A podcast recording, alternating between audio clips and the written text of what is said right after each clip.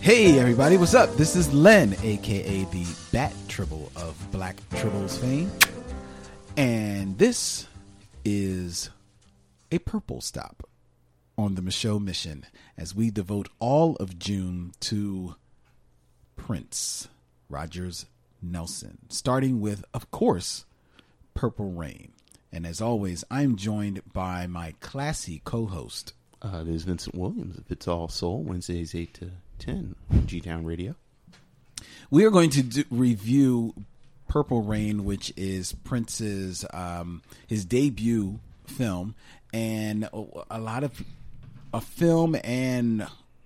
piece of music that a lot of people consider his masterpiece, certainly his most commercially successful work. But to say that we have a guest in studio would not do justice to what's going down, because me and Vince were collectively ordered that should we ever review Purple Rain, that we had to have this person in studio with us. It is none other than Dr. Elizabeth, a.k.a. Lee Sumter. How are you doing, Lee? What's going on, Lee? A.k.a. the Trickster Tribble. Don't forget. There you go. That's true. I thought it was coming with the guest part, like, because she's been here for, you know, Dead Tribbles Talking, Tribbles Prime. I've been here for so many Tribble shows. True. In all of your locations. So, yeah. That's very true. That's very true. But this is your first stop on the Michaud Mission. It is my first stop on the Michaud Mission, yes. Yes. I'm excited to be here. And we're excited to have you. Just going a little bit behind the curtain, the Michaud Mission originally was going to be a four-person... A quadrumphant. Wow. There you go. Got to remember that for Scrabble. I made that up. Oh, okay. Don't remember that for Scrabble. No, don't use that. Because, I mean, when you said Scrabble, I had to let you know. Oh, thank you. But you know what? There's a lot of words that nobody uses. Yeah. You throw them on Scrabble. It's a word, like, boom. But the Michaud Mission originally was going to be four people sitting in studio under a totally different title, a title that Lee had created, yes, which was Scanners Darkly. Right, Scanners Darkly, which will be making a comeback as well at a later date, but it will reemerge as a podcast with different content, completely different content. Okay, all right. Did she break up the band and then reform it without us? Pretty much. But that was the plan. I was like, you know, I'm holding on to my name. and when that band broke up, I said, go ahead. No, but it all worked out perfectly. You guys should be giving me a little piss out on the back, right? No, because we are. We gave birth to the Michaud Mission. There you go. A beautiful project. You know what I mean? Just as it is. Thank you. Yeah. Thank you. No, I love it. It's great. Yeah. And Lee comes here to review Purple Rain, but she's not just coming as our friend, because she is a friend of Vincent's and mine. Yes. But she comes definitely with some bona fides in the game. She earned that title before her name, the Doctor. Oh yeah, mm-hmm. Because you are a doctor. You have an MD, but you have an MD. No, You don't have an MD. You don't have an MD, but you are a doctor. You're considered a doctor. You don't want me to do that. No, you don't. No, you don't. No, you don't. I've seen her. It's scary. Mm-mm. I can't. I'm very blind at that. I have, you know, corrective vision, but no, I don't want to operate. How did you come upon the doctor? You are a doctor of what? I am a doctor of mythology and depth psychology. Mm-hmm. I received my degree from Pacifica Graduate Institute. It's out in Santa Barbara, California. And yeah, so I'm a mythologist. All right. Contemporary mythologist. My focus is, you know, the 20th and 21st century contemporary, like the modern myth, you know. Yes, which makes Purple Rain a perfect film for this. How about that? It really is. And that's one of the reasons why I love it so, and love him so. And love him being Prince Rogers Nelson, the star of Purple Rain. Yeah.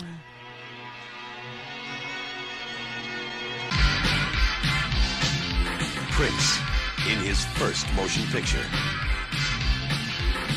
Don't lie.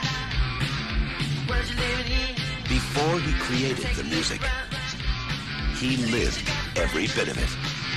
Come on, lady.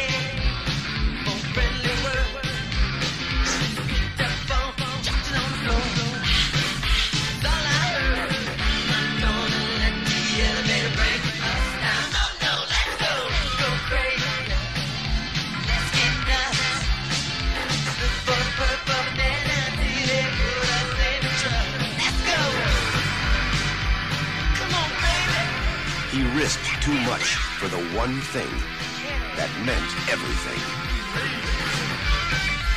His music. Prince. The story. The struggle. The movie. Purple Rain.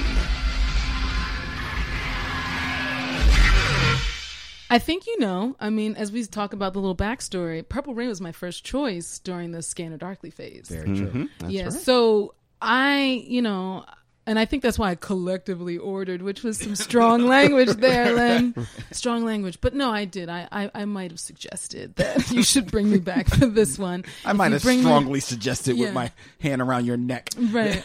Yes, ahead. No. But I feel like for me, the impact that it had on me was profound, you know, because of what the film embodies through Prince as an artist, as a musician, but also as a dreamer, you know, as a visionary. Mm-hmm. I think that there's so much of that marriage in that film, and the timing in terms of his life and where he was and how Purple Rain really helped him to achieve that mass fame, you know, that big time acceptance with a public audience that he was seeking, you know, in terms of his previous albums and the things that he had done before. And at that point, I mean, he was still in his 20s. I mean, he was mid 20s, like early 20s. So, you know, he was signed, I think, early at 19 with Warner Brothers. Yes, maybe? He was. So he was still so young when he did like the Dirty Mind and the Controversy albums, and they were so raw and different that people were still trying to figure out who is this guy, and you know, why is he ringing everybody's bell, like what's going on. And I think that this movie is such you know, it's such an example of his genius in terms of how he masterminded not just the album but the film and his fame. You know, it was his way of realizing that this is what he needed to do to achieve that notoriety that he was seeking. The film is a way for people to experience that live music performance, which is where his genius really shines, you know, so bright. And I think that that's why, you know, for me, I can tell when a movie is my personal classic, my personal favorite, because if it's airing at any point, if I'm, you know, in an airport or, you know, just at home and it comes on, you know, a cable channel, I'll stop what I'm doing and I'll watch it. And there's something about how certain films can draw you to sit down and watch and kind of, you know, make you take pause, because you're like in the witness of this great. And, you know, for me, he was on that level with, for me, like Bob Marley, you know, like Fela Kuti and, you know, and Michael Jackson. But at the same time, for me, you know, because there's always been this battle between Michael Jackson and Prince. If you know anything about the Soul Slam parties that DJ Spinna does out of New York. Right. You know, I'm a big fan of those because I lived in New York for quite some time. And so, you know, the whole thing was like, who are you repping for? Like, what team are you playing for? And hands down, as you can see in my purple attire today. Very appropriate. Yeah. I go for Team Prince all the time. And there's a reason for that, because the thing is that I think that checkmate point for the Prince versus MJ is that I think it was on the Thriller album, which came out, I think, a month before Purple Rain, or something like that. Not long before, mm-hmm. but it was around the same time. Same period. Again, and that was like a cinematic movie music experience, you know? Right. And so the thing about that was that, and I could be wrong about the guitarist, but I know that it was like somebody like one of those big white rockers like Eddie Van Halen or somebody who played like guitar. It was Eddie Van Halen. Yeah, who played guitar on the Thriller album. And the thing is that Prince was like, you know, his guitar solos, he's a guitar hero, you know what I mean? He definitely is. He's in the reign of Jimi Hendrix, right? Like he follows in that kind of lineage. And I think that, you know, in that moment, you got to recognize is that Prince played all his own music. You know what I mean? That was one of the reasons why people took him so seriously as a professional from an early age, as he was a teenager, because he made a stand that he was going to produce his own records.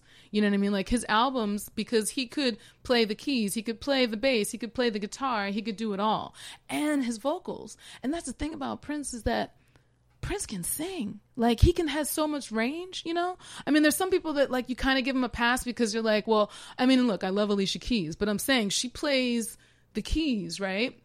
And some people would argue that sometimes she's not always, you know, it's like maybe she doesn't have the strongest voice. Yeah. You know what I mean?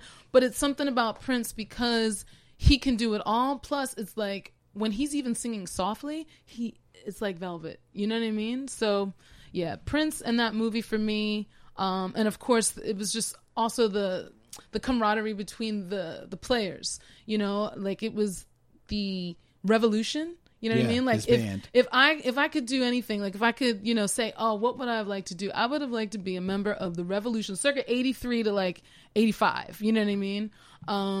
And it was something about that band and the time, and then what was it? The Modernaires, like Dez Dickerson, and Dez Dickerson and the Modernaires. So it was something about like that time at that club, you know, at the First Avenue Club.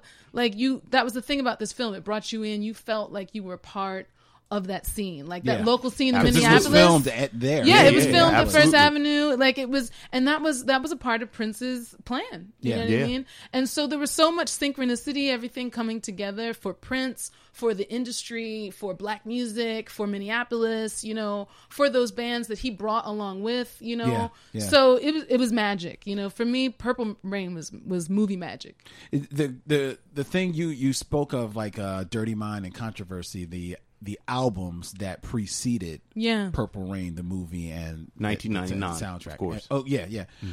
Mm-hmm. His music before was great music. Definitely. It was definitely great music, but I think the reason why he kind of like really was so captivating with that music is because his music defied categorizing, like he was genre bending, because there was a little disco to it, but there was definitely funk there. Right. There was a dirtiness, hard edge to the rockiness of it. You know what I mean? And because it defied that categorizing, you felt this kid because he was a kid, but you weren't sure what you knew of this kid because.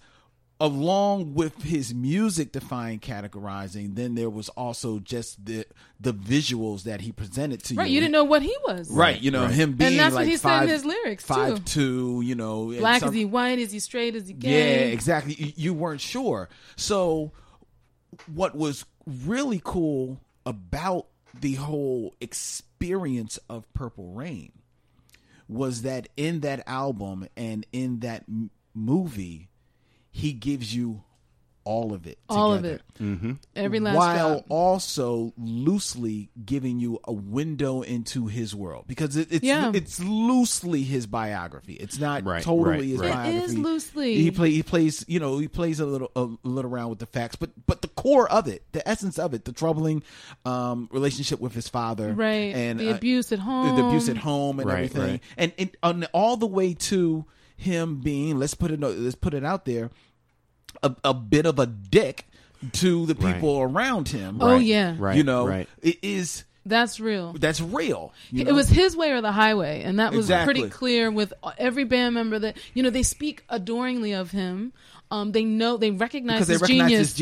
Yeah, right. They recognize that. But at the same time, I think I was watching an interview with one of his previous band members, the white woman with the blue eyes, and she was talking about how he chose her specifically because of her looks, but also because she could play a funky keyboard. But she remembers when his girlfriend came to her hotel room one night or one day, whatever time it was. But the point is that, you know, she basically came with some bikinis and some outfits to say, look, you know, you got to wear this or you're fired. You know what I mean? Mm-hmm. And she had a choice because Prince had this vision. His vision was, it was dramatic. It was, like I said, it was cinematic. It was all this, you know, you were playing these characters. It was this mythological thing for me, you know, and that's why I understood, like, you know, you got to play that role. And I think she was saying that even in the hotel room, he's like, you can't go in your Birkenstocks down to get to the ice machine, you know what I mean? Or to go even get a cup of coffee. Like, you got to come in full on rocker garb because that's, we live, breathe this. And that's how it's got to be. And, you know, not to do too much with, because you know it is catnip to me. Like, I'll sit here and talk about the music for the next 2 hours, right? But that was part of his thing when he signed with Warner Brothers. Like, he famously said, I don't want to be under the R&B side of it. Like, I want a rock budget, I want rock A&R people, I want rock publicists, because he knew he had more freedom of movement under that. So, you know, even though he knew that I'm playing Prince music that comes from all of these different genres, he knew that if he wasn't careful, that they would pigeonhole him. Yeah. And you know, and you're right. You know, that goes to the clothes that he wore. It goes to the storyline in Purple Rain. You know, I think one of the you know, just to talk about the movie, one of the interesting things that has come out in the past year is people are scrutinizing the story, like the difference between the story and his actual biography. Right. And a lot of that, you know, you look at how he, you know, to your point, Lee, how he shaped the myth of Prince in this movie. Yeah. And you know, what kind of fascinated me is what you just said. Prince is an asshole. I'm sorry, the kid is an asshole in this movie, and he's the protagonist, and we pull for him, and you know, but like when you think about this within the context of his body of work, like what we're going to talk about, Graffiti Bridge and Under the Cherry Moon, like he's not, you know, he's like a Christ figure in those in the next two films, but in this, he's this really, you know, he's troubled. Like I guess if you want to give him the benefit of the doubt, like you can say complicated, but even by the end, like I wrote down my favorite scene in the movie. You know, sorry, I'm assuming everybody's seen Purple Rain. At the end, when he has this great triumph and he sings Purple Rain, he goes back to the dressing room before he goes back out, and before he realizes people are cheering for him, he has this manic moment. Yeah. In the dressing room, after he sang Purple Rain. So the film's letting you know he's still that dude, right? Like this, he's not had this. You know, he apologized to Apollonia, and then, but he still got that mania in him, and I love that.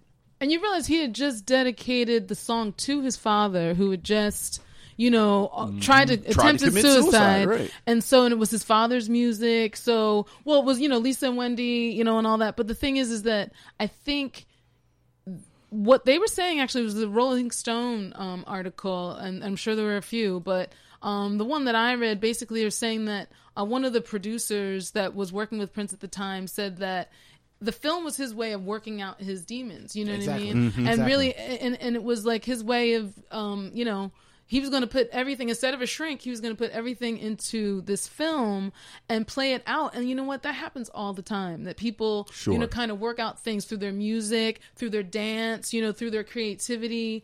And I think that's what he was doing. And it showed through. That's why, even though he's not an actor, because he was probably tapping into so many emotions and feelings that resonated with him for real, he was able to deliver a performance that felt authentic, you know? And that's why I think that even though there was definitely some bad acting in the film, you know what I mean? We're looking at you, Apollonia. She got, the thing is, the film got Apollonia. Academy Award for Best Song. Dumb Apollonia. She got a Razzie for Worst Actress, you know what I mean? Like, and I like Sex Shooter. And that song got Worst Song. Yeah. And the thing is, I like that song as well. I like Sex Shooter. yeah, shooting off in your direction. Yeah. Come on, kiss the gun. Right, exactly. Yeah. It was a good one. You know what I mean? Yeah. For fun. Because the thing is, when you think about the characters, I'm like, oh, but that's Apollonia singing, though. You know what I mean? With the ladies. And that sounds like a song that Morse would have put together. Right.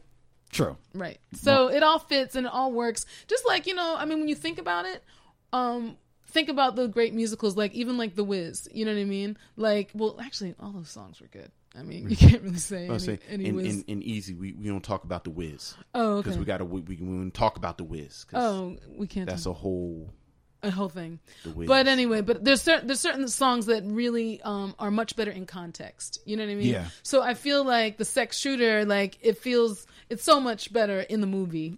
Yes. Not like 3:00 on WDAS. Yeah, you're like, well, what the hell? But now Nasty Girls is another story altogether. Ooh. You know what I mean? So it's not like all of them were missed. There are a lot of hits with those girl group songs. You know? Oh yeah.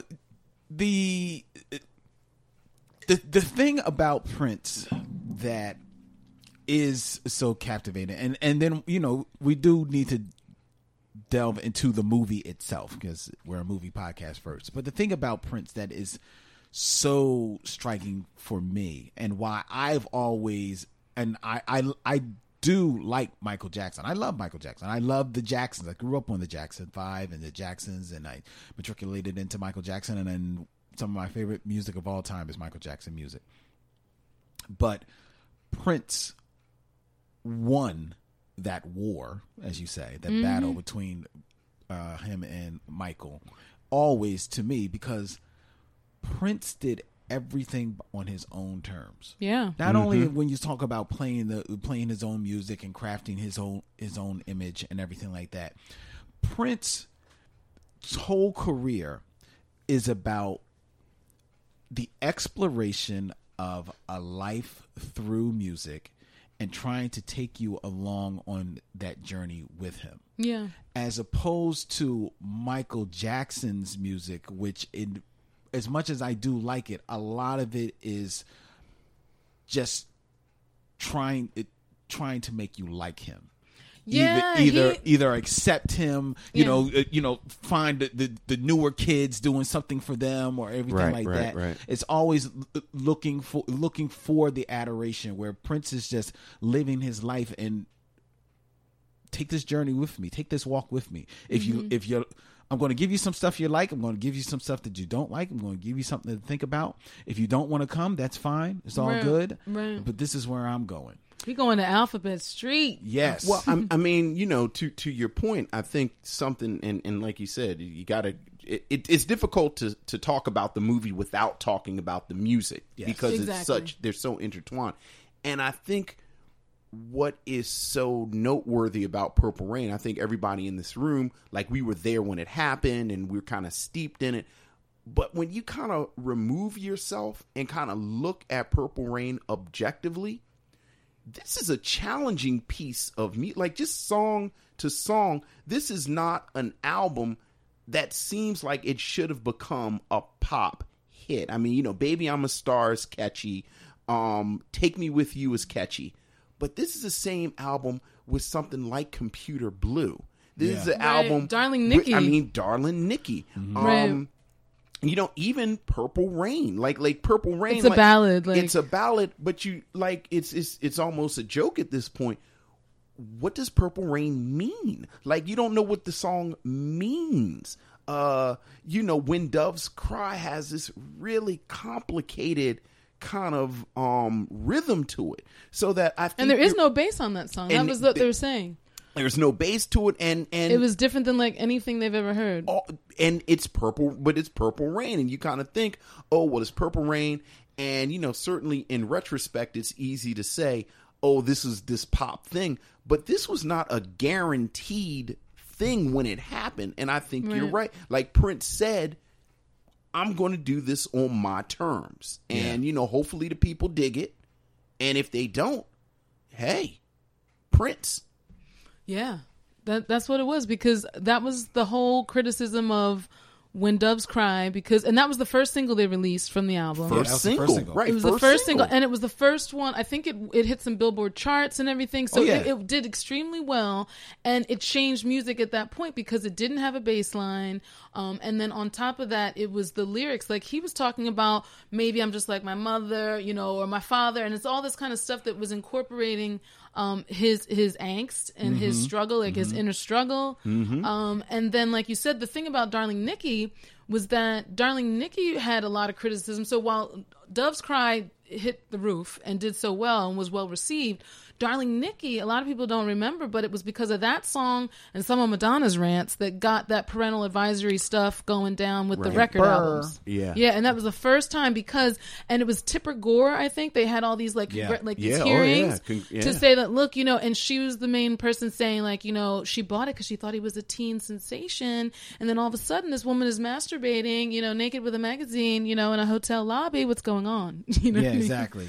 So yeah, that caused problems for everybody with censorship moving down the line, but Prince giving you everything that he was giving you before, he was giving you it all in Purple Rain. Exactly. Right. You know what I mean? Right. Exactly. And it reached such a wider audience that people were shocked because they were like, wait a second, like, this is the rage, but hold on, this guy, it's racy stuff. Yeah, it's racy stuff, but you couldn't, as much as you felt the lyrics, you know, Tipper Gore, she heard those lyrics, but, you know, she listened to that song about 4 or 5 times before she started complaining about it, because she was feeling it. She was like... She was like, yo, Al, check this out. Right. And that's the thing about Prince, is that he was not just trying to be inclusive around, you know, race, you know, and class, and he wanted to create this big community where you know, just think about the new power generation and the revolution and the idea of, like you said, unlike MJ, like this solo pop star, you know, I mean, and that's post, of course, the Jackson 5 and all that,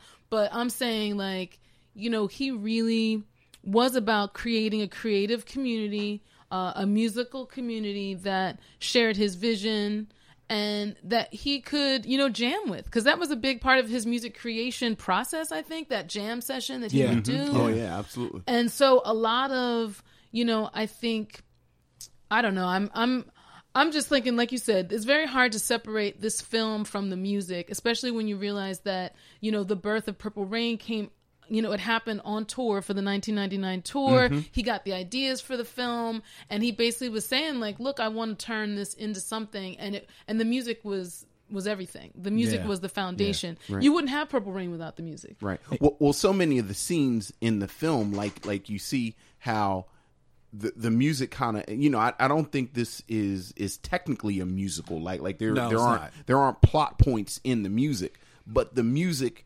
absolutely kind of catalyzes action in this thing, whether it's him, you know, seducing her with the beautiful ones, or you know, his father playing Computer Blue on the piano, and that calms him down. You know, of course, Darling Nikki, which sends her into a spiral of embarrassment.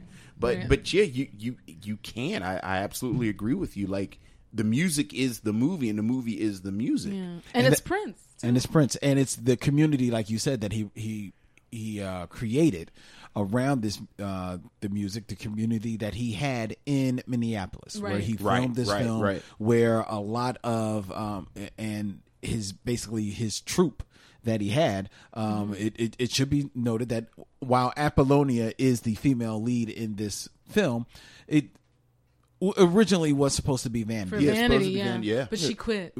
She quit. Yeah. So offered it to Jennifer Beals. He did. But she was going to school. She was at like Yale. Exactly. She's like, I got to finish my study. It would have been interesting to see Jennifer Beal in this, though. I can see Jennifer Beal. I can see no other but Apollonia. I mean, because it's almost like Prince and Apollonia. It's just like, no, it's is like. This probably, like, we probably shouldn't talk about Lake Minnetonka. That's not a problem. Go ahead. Go. I'm just saying that's it.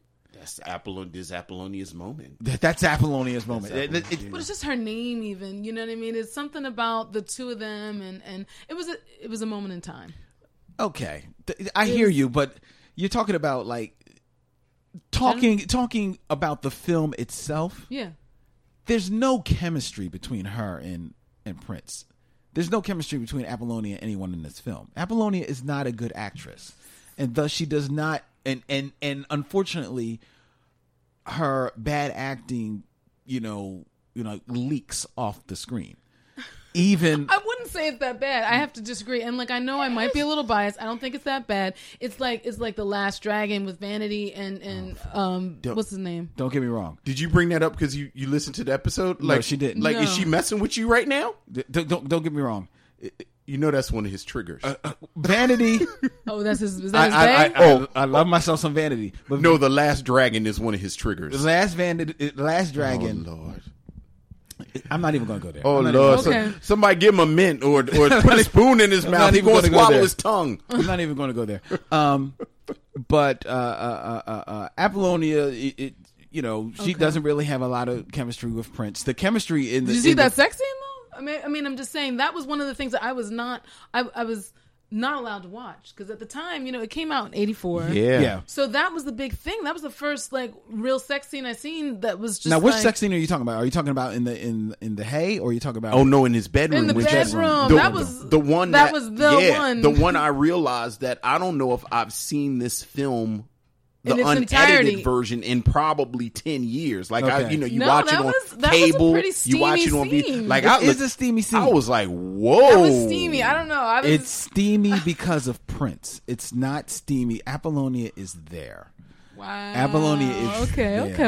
I'm sorry. I'm just being real. No, all right. Just being real. All right. The chemistry in this film is really the friction between the kid and Morris Day. Yeah. Oh, yeah. That's the chemistry in this film. That's the beauty. That's part of the beauty. That's the electricity in this film. Yeah. And when you think about it, when you watch this film again, Morris Day, as much as he is in your memory banks with this film, he's not in a whole lot of the film. Oh, but he's a scene stealer. But he steals he's actually the best thing in the film. If Prince is not playing music, like unless Prince, and I think the film says that, like with this push and pull between Morris and the kid in Apollonia, the kid always has to play music. Yeah, because otherwise, Morris is unstoppable.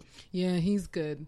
He was so much fun, and it was such it wasn't even like comedic relief. Like, he really just was like, I don't know. He had such charisma, and I loved the relationship with him and Jerome, and just just the fun they would have. Oh yeah, you wanted to be like, I want to be their friends. Yeah, I want to be their friend. And he played drums for Prince's first band. Yeah. Oh, yeah. So they were, he played drums. I guess it was called Grand Central or something. Yeah, yeah. Oh yeah. So he had bands prior to Prince and the Revolution, obviously just before his first album. And that was, Morris Day and him were buddies, and he produced The Time and Vanity Six. Well, what Prince said is that Prince wrote all the music, and so the Vanity Six music, the Tom music, the Bangles. But just in this movie, right? In the movie, yeah. And what Prince always said about The Time is that again in Culture Kings is a podcast on the How Stuff Works Network, hosted by comedians Jacques Neal and Edgar Monplaisir. Every Wednesday and Friday, these two friends dive into topics ranging from sports, music, to movies, style. They wonder whether or not Donald Glover is a genius or a weirdo. They continuously decipher Kanye West's tweets and behavior. They also have recurring segments like Queen of the Week, The List, and Top Fives like Marvel movies and video games. Listen to Culture Kings and subscribe on Apple Podcasts or wherever you get your podcasts, and find out the best way to eat a taco. Oh, what's the best way to eat a taco, Vince? With your hands? With your hands. Also, with salsa on top of everything to hold the ingredients down. It's like a layer. It's the layer. Right. So that the lettuce doesn't fall off. Can't have falling lettuce. Going back to your forte about these people sort of creating their own mythology. Mm-hmm. And Prince always said that the Prince stuff was the Prince stuff. Like everything that we've just said about, the androgyny and the this, that, and the other. And The Time was that Minneapolis Midwest pimp persona. Yeah. That wasn't Prince. Which needed to be there. So he kind of created this whole thing with the time, so that, you know, more like you said, Morris Day and Jimmy Jam and Terry Lewis, like they kind of fit into that vibe. Well, they come out of that, but so I think part of the reason you're kind of drawn to Morris Day and that whole is that's kind of their thing. Like that's the point. Like he's actually so good at it. He's there to seduce us. Yes, and you know. I guess put us on the stroll.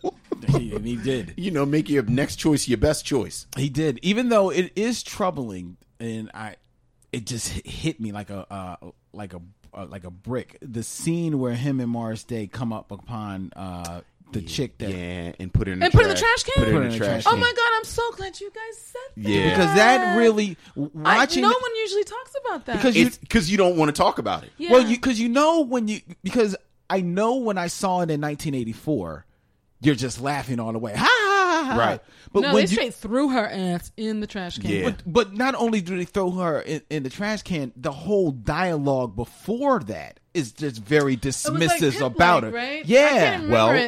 These are Midwest, these are the pimp dudes. But it really hits you. It hits you a little hard, and it dates the film a little bit. Absolutely. Definitely. Absolutely. Because if you put that in a movie now, that character, Morris Day and Jerome, have to have some kind of comeuppance for that act somewhere in the movie. Right. And if not, you're looking at the director or the writer like, what was this about? Like, why? You're questioning what's wrong with you? Yeah. And you read those characters differently. Totally differently. Yeah. Right. Totally different going forward. Yeah. But you're just wrapped into their whole chemistry and everything like that. It really hit me like a ton of bricks this time. No, that was definitely, and it was almost out of place. Well, to a certain extent, I mean, when we look at the violence and the abuse that's happening, briefly between Prince and Apollonia. Yes. Yeah, like we know that that's because of a part of a cycle of violence that experienced at home. But that little sidestep that happened, like that side scene with the dumpster and the woman, like that was just completely on its own in an isolated moment, just wrong. And it's so early in the film, that part of that they're using that scene to kind of introduce you to these characters and who these characters are about. Right. And that's kind of troubling to have that floating in the back of your head as you're watching them the rest of the film. Yeah, well, that's true. I think, like you said, I think that's part of this, it kind of makes it, it makes it an artifact of its moment. Yeah. Like it really was, 1984, it's played for laughs, and we do sort of see Jerome and Morse as these kind of rogue elements, and they're kind of fun and this, that, and the other, and then they don't mean no harm with these women. But I think you're right that this, when you see this with modern eyes, it situates, like, again, Prince is well on record the whole time persona Midwest hustler, and I think in 1984, you watch this stuff and it's kind of funny, ha ha, even something like the Mac. But in 2016, it does read a little bit differently. Having said that, and this is what I thought you were about to say, Lee, when you said the little side. I'm fascinated by how Prince, the artist who makes Purple Rain the movie, and kind of, again, tells you that this kid is sort of me. Mm-hmm. I'm fascinated with how it doesn't really flinch from, as you said, this cycle of abuse that the kid practices, and the fact that they don't say, like abusers often do, it's a one-time thing, I'll never do it again, I just got angry, because he hits her twice. Yeah. It's the first time when she says, I'm joining Morris's band, and then it's the second time where he kind of triumphantly goes and gets her, and then she's drinking, and he slaps her again, and I when they're like under the bridge, and I love, I don't know, and I think anytime you say something with Prince and you say I don't know if he did it on purpose, I always lean to, of course he did it on purpose because it's Prince, but the fact that, again, there's no real resolution to that part of his character. Right. Like, this is in me. My father, it's sort of like the sins of the father are visited, and it's still in me too. Again, the first thing I said, which it struck me so much this time I watched it, after his triumph, after Purple Rain, now he's about to take his victory lap. He's still got that crazy in him.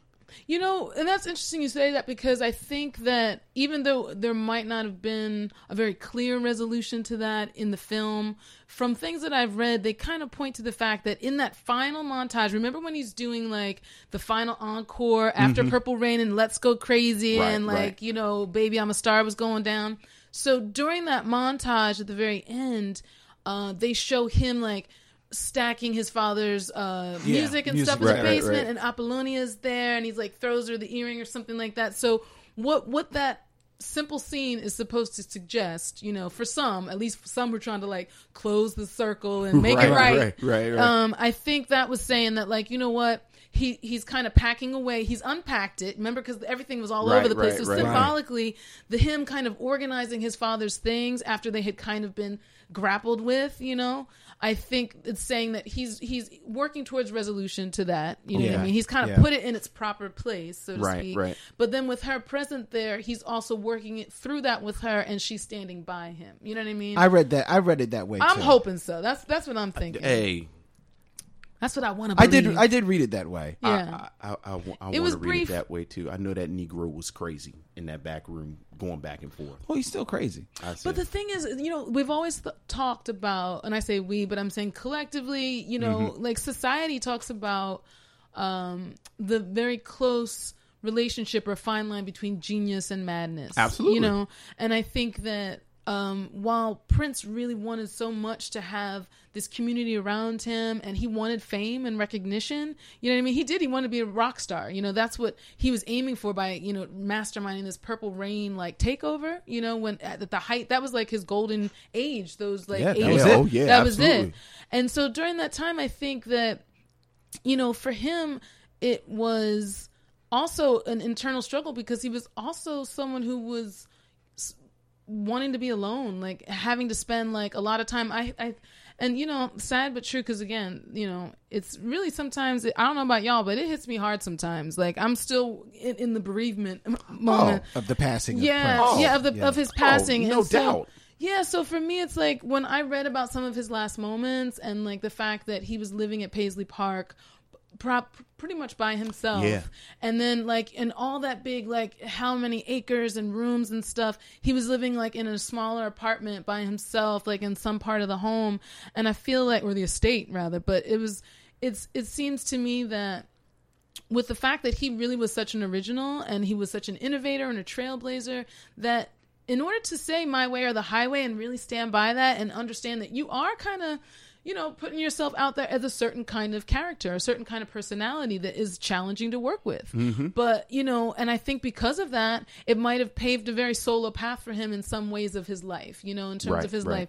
So I think that when you spend a lot of time alone, you know, and I think that worked for Michael, but he went a little on the other side. You know what I mean? Like and that's the thing. It's like that stardom can be such a heavy burden for people, and the thing, on one hand, they really want that fame, and then on the other end, it's like there's such a sacrifice. So I feel like, you know, I don't know if it's fair to call him crazy, but again, what's the line in Let's Go Crazy about, you know? But anyway, the point is that you can't blame him, you know. Oh no, can't blame him for everything he was going through. I think that that's kind of par for the course for people like him, and he's a very rare breed. Yeah. I don't know if we'll see anything like that again. No, I don't think so. Not in my lifetime. No. Mm-mm. That being said, there are disturbingly too many scenes of the back of his motorcycle revving up and then driving off. The director of this film, Albert Magnoli, he inconsistent, I'll put it that way, in his direction of this movie. There are some scenes that are actually very well done, or some actually some shots that are well orchestrated. There's a very cool scene where I think it's Apollonia comes out on a fireplace and it looks down onto Prince, and he's on the bike. Like, that's a very cool scene in the alleyway. Exactly. And then, like, there's a whole, when he goes running into his into the house with the pop. Yeah, that's a very powerful. Yeah, right. It seems so frantic, right? Yeah. Like you're right with him. Yeah, you are there. You are in that whole scene, scenario, yeah. That whole scene. That is like really some powerful stuff. And of course, all of the musical numbers, which were filmed at almost like a concert film. It was. Because it was a concert. It was, yeah. That they cut into the film. That's all, well done, but it's a concert. You're shooting a concert, you shoot right. The whole thing and you let it show. The movie aspect of it gets a pass because of the music and because of the aura of Prince mm-hmm. and everything like that. But strictly as a movie, while I think you should see it, I think you're seeing it for the music. You're turning your head off. Well, story-wise, I think in a lot of ways, this is the quintessential example of the kind of crisis that a lot of these movies went through at this moment, where you can see the kind of MTV influence. Mm. With the quick cuts and all of these things, mm-hmm. and it's fighting with this sort of traditional film, and I think Purple Rain is interesting from this viewpoint, like looking at it, like the shots of Minneapolis and in the shots of like the outside, the exterior of his house, mm-hmm. or like that early shot where it's like Morris vacuuming, And it's like this very natural, this specific place. Cause as we've said, this was shot in Minneapolis, and it kind of fights with the video shooting. So, whether it's the montage that you were just talking about at the end, Lee, mm-hmm. Where he does Baby I'm a Star or the scene of When Doves Cry, that if you remember, that's almost shot by shot the video for When Doves Cry. And I think you're right that it is kind of jarring if mm-hmm. you're looking at it like that. But it's interesting. And Lee, I forget your roommate's name, but when we talked about this the first time, she said that Amber. Mm-hmm. And she said she either hadn't seen it or she saw it for the first time. I don't think she had seen it. And we were talking about it, and it was we had a fat, like, I think we're waiting for our session to start to tape, and we were talking. Right. And it was fascinating talking to someone who had never seen it, who wasn't totally submerged in this experience. Right. And I think something like what you're talking about, Len, where it is kind of jarring in the movie making, like from the perspective of actual movie making, doesn't like even doing this, like even right now as we're talking about it right now in real time, it's difficult for me to critique it like that because I get sucked back in. Cause again, like for our younger listeners, I don't think you can explain to people how ever present this was mm-hmm. and is, like mm-hmm. it really is, like the images and the music and the personalities and the whole thing was just sort of overwhelming with the way it took over popular culture. So mm-hmm. that's something like that, what you're talking about. I can't even put my hands around it. That's true. And like Lee started to say, like this music was such, and the movie was such a an explosion upon the scene that the Prince essence started to take over mm-hmm. pop culture. And when he started writing for the Bangles and right. he did music, all of a sudden he was doing Sheena Easton and he was doing Madonna. And Prince was everywhere. It was sprinkling, and it was also being cross-pollinated by I think he fired Teddy Jam and Terry Lewis from right. The Time, yes. and they started producing for like Janet Jackson, right. other people. So that sound that they had right. that Minneapolis sound, that started spreading through other artists because Prince had set them free. and they started doing their thing. Yeah, yeah, they started doing like their Minneapolis. Yeah, it's like the Philly sound. You know what I mean? It's just like it was infectious like that, and it spread like that. Right. Yeah, it had its moment. You're right. That's a very good analogy because it. Why? Thank you, Len. That had its moment, just like the Philly sound. It really did with Janet Jackson and with Mint Condition and all of those acts. It started permeating out there like that, and it all goes back to Prince. All roads lead back to Prince Rogers Nelson, and the explosion that we're talking about all goes back to Purple Rain. Yes, Purple Rain. Like certainly, and as we've said, and hopefully everybody knows this because everybody went out and bought everything. He had albums before Purple Rain, right? Mm-hmm. But this, it really was this. Again, I use the word explosion, and I'm very comfortable with it. It was an explosion, and then it, like y'all have, it pollinated everything, right? And that moment lasted for 10, 15 years. And I think it was so resonant because of its, obviously the music, but it was also that symbolism, the imagery, his vision. It was so coherent. You know what I mean? There was that like alignment of everything. And I feel that because of that sexuality that he had, that he was so unabashed about, and he was able to, present himself on screen in ways that, while he was on MTV, there was few black artists that were on MTV at that time, like Michael Jackson, whatnot. But I think that he was able to, through that film, show what he was really all about in terms of how he could command this audience, how he was such a performer, how he did have all these gifts, but yet he was rocking these heels and loving up on that beautiful woman. You know what I mean? So it was just like, he kind of reaffirmed not only his masculinity, in that sense of him as this male lead and this lover, but at the same time, he was dancing. I mean, I could not dance in heels the way he was doing it. You know what I mean? I don't think too many people can. And that was the thing. Not a lot. No. Yeah, no. It was the way that James Brown. That's it. Well, and that's the thing. He was influenced by James Brown, Sly and the Family Stones. That's why The Revolution was like, it was like, I think at some point the comparison was a cross between Fleetwood Mac and Sly and the Family Stones. Right, the Family Stone and the multiracial. Yeah, because he did that by design. Yes. And that's why I had told you, he told the white woman with the blonde hair and blue eyes who played the keys that, like, because she was kind of trying to figure out, well, why me, And I think she point blank asked him that question, and that was his response, Yeah. And hey, you're like, all right, it's cool with me, Right.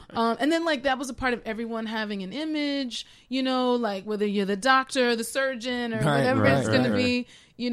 That was a part of what he was about, and he was playing these characters.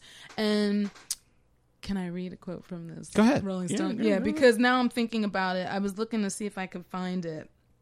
Where is it? So he said, and this is said about Prince in the Rolling Stone article, he was rock's greatest trickster figure, the trick being that you could become whatever you imagined a rock star to be, or he could.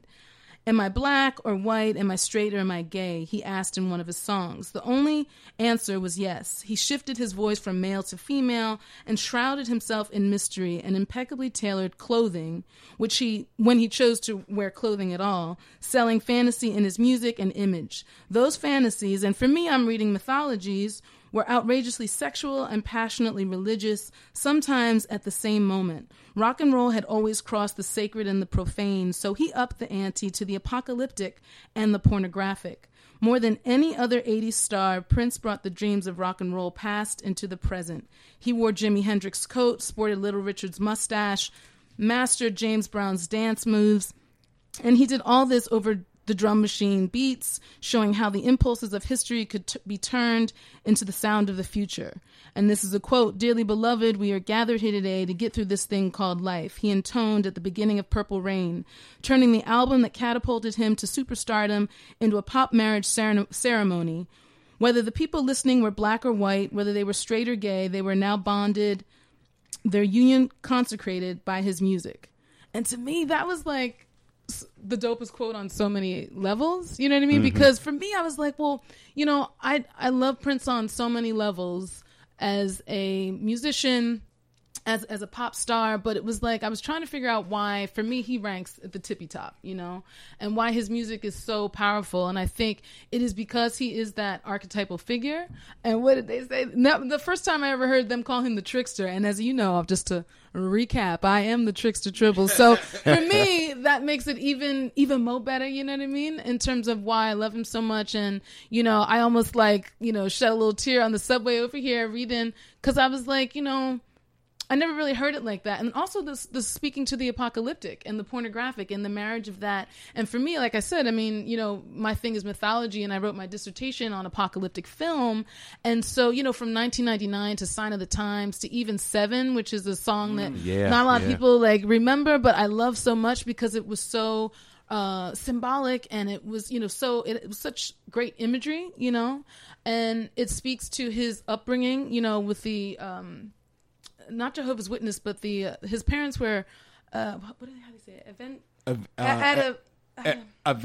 Adventist. Yeah, and they were heavily into... And then he became a Jehovah's Witness. But the thing about that, which is, you know, which totally makes sense, is that, you know, I knew he had a religious background, but I didn't know about that Adventist faith and what that was all about. But they were heavily focused on the book of Revelations in the Bible. And he was saying that he steered away from that because that religion was based on fear. And so for him, you know, what he did with that 1999 was turn the apocalyptic into a celebration, you know, and that's what they were saying into, you know, in this article, was that, you know, that was his departure from that particular faith of his upbringing. But then, you know, he brought it into another realm. And for him, spirituality was very closely connected to sexuality, you know. Right. And for him, sexuality was, you know, no holds barred. He was a pansexual, as someone said, you know, which I've never heard, but all right, I'll go with it. I've heard of it. It's and I said pan, PAN, right? Yeah. It's again, this is another reason why Prince, you know, it's hands down one of the icons of the 20th century. Yeah, because he, because his music, as much as it was about him, it wasn't. It was still about us in life. Right. It was still It was still a man exploring things, living life, and trying to tell you what he's finding in his journeys, and putting it out there in his music, much in the same way as another legend that we lost earlier this year, David Bowie. Yeah, you know, I think there's a reason why, as heartfelt as the loss of some greats like Michael Jackson, right, have been, there's just something a little like soul shattering when somebody like David Bowie and Prince pass. Oh yeah, it was rough. I went to a David. I mean, there were so many tributes for Prince as well, but I mean, I went to it was around my birthday. So I went to a David Bowie tribute party at the Roomba Bar or something like that. But they played Ziggy Stardust, and we like put the lightning bolt across our faces and everything. Right. But it was like a spiritual experience, like kind of being a part of that. And I was just really had hoped to get to some of that stuff. They did play Prince's Purple Rain in, you know, all AMC theaters for like a few days. I think it was like a couple weeks. Yeah, a couple weeks they did. Yeah, so you know that was important. But the thing about David Bowie and Prince is that, I think it was said that in one of his last final performances, he played Heroes by David Bowie after his passing as a tribute to him. And they were saying that because of the lyrics of Heroes, it really speaks to like fame and you know, being this public figure and like having that be a way to kind of claim your immortality. And also at one of his last performances, I think he began his encore. It was actually his final performance at the encore. He began it with Sometimes It Snows in April, and he ended it with Purple Rain. I guess he did three songs in the encore. Sure. And so, it was just that, you know, and that was, I think, the show where he said, you know, save your prayers for me. That's the one that he did at Paisley Park. Yeah. So, you know, it was just really, you know, and I think that all the greats that have that kind of, like Hendrix and folks who had this really kind of spiritual tie to, you know, and this resonance with the cultural consciousness, you know, where they really represented something so much more that was transcendent. I think Bowie did that as well. Yeah. And the thing is, Bowie and Prince had this kind of gender bending, like, you know, rock, soul, fusion thing going on together. And Prince was the first, like, rocker of color to do that. You know what I mean? Right. And do that in such a way where he had, you know, no apologies. And I think that, I just feel that, you know, and even with civil rights leaders like, you know, Malcolm X, you know, MLK, like these folks kind of have a sense, I think, when their time is coming. And even though he might have said, you know, holding those prayers, I think, you know, from the things I've read in the interviews, you know, people get a sense that he knew what it was and he knew. But also I think he was so connected to faith that you feel like he's going to be okay. You know what I mean? Like in his transition that he was okay, because you worry about that, you know, even though you don't know these people personally. And can I share a little Prince story? When I didn't meet him, it's brief, but I was in the room when he was on the phone with a friend of mine who was actually temporarily serving as his security service. Wow. And he was there for the BET Awards in California when I was living out there. And he was staying at the Beverly Hills hotel, fancy hotel. And I forget why I was there, but long story short, he, all I heard, and I was hoping to get a glimpse of him, but the closest I got was overhearing the conversation of him ordering a chocolate frappuccino from Starbucks, and that was about it. That's all I got. That's dope. Yeah, but that's the closest I came. He was. We shared a wall with the hotel room. Right. But you know, I didn't get to see him because God forbid. Yeah. God forbid I got to see him. Damn. But you know that. But I did see him twice at Madison Square Garden. Like I did see his concerts. I did see the musicology show. I've seen him twice. I saw him twice. Yeah. I've seen him. Wow. I've seen him twice too. Yeah. Twice. Yeah. Madison Square Garden. It was amazing. Incredible. We went a little bit of a field of the movie. I think you can read our overall impressions of the film Purple Rain. I think it's definitely one that you should watch. You should definitely see. It's a must see. Must definitely. And I think one of the other reasons why we went a field and more into an appreciation of Prince's career and Prince the man here on this episode of the Michaud Mission is because that in our two following episodes doing the movies of Prince, Under the Cherry Moon, and especially with Graffiti Bridge, it may be a different type of conversation on those films. Well, you know, and they said, you know, of the three films that he made, this is the one that he didn't direct.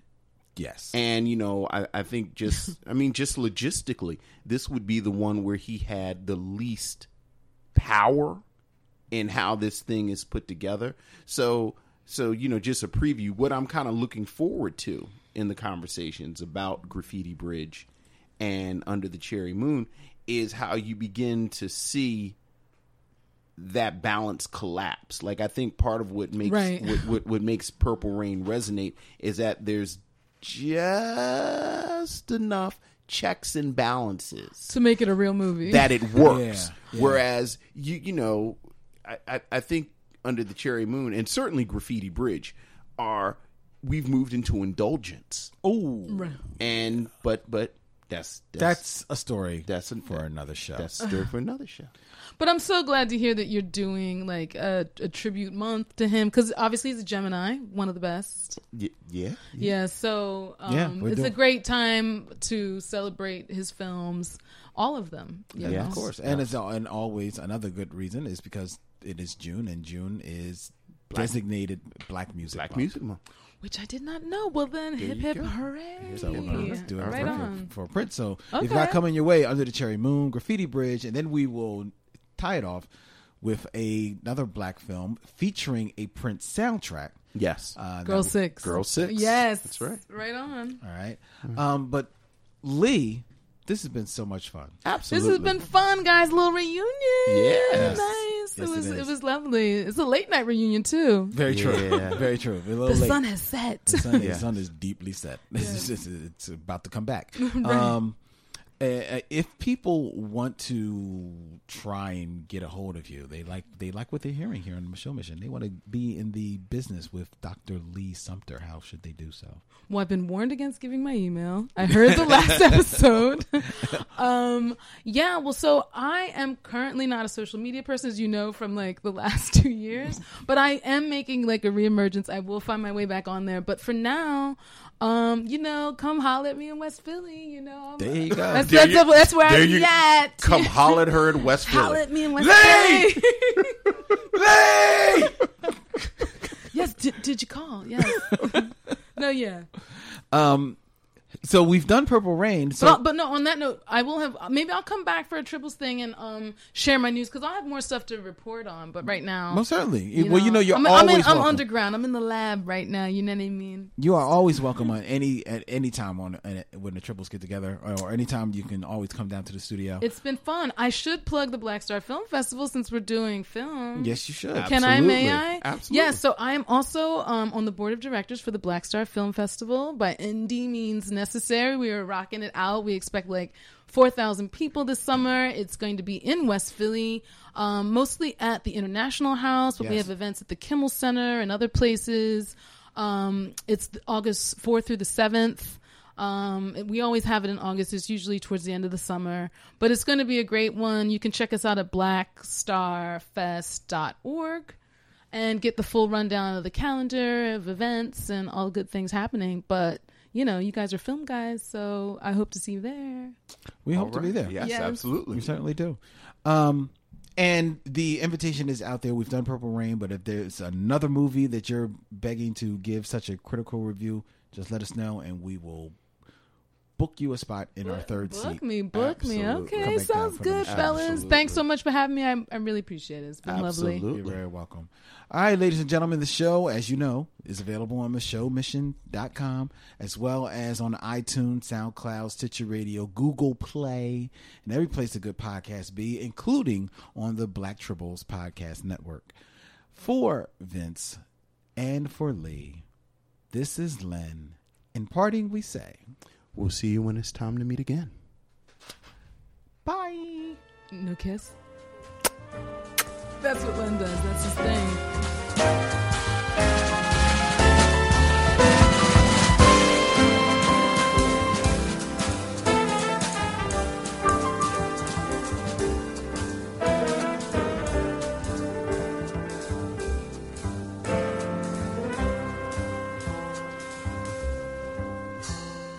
Now it's time to bid adieu. It's been a pleasure knowing you. I'll see you when it's time to meet again.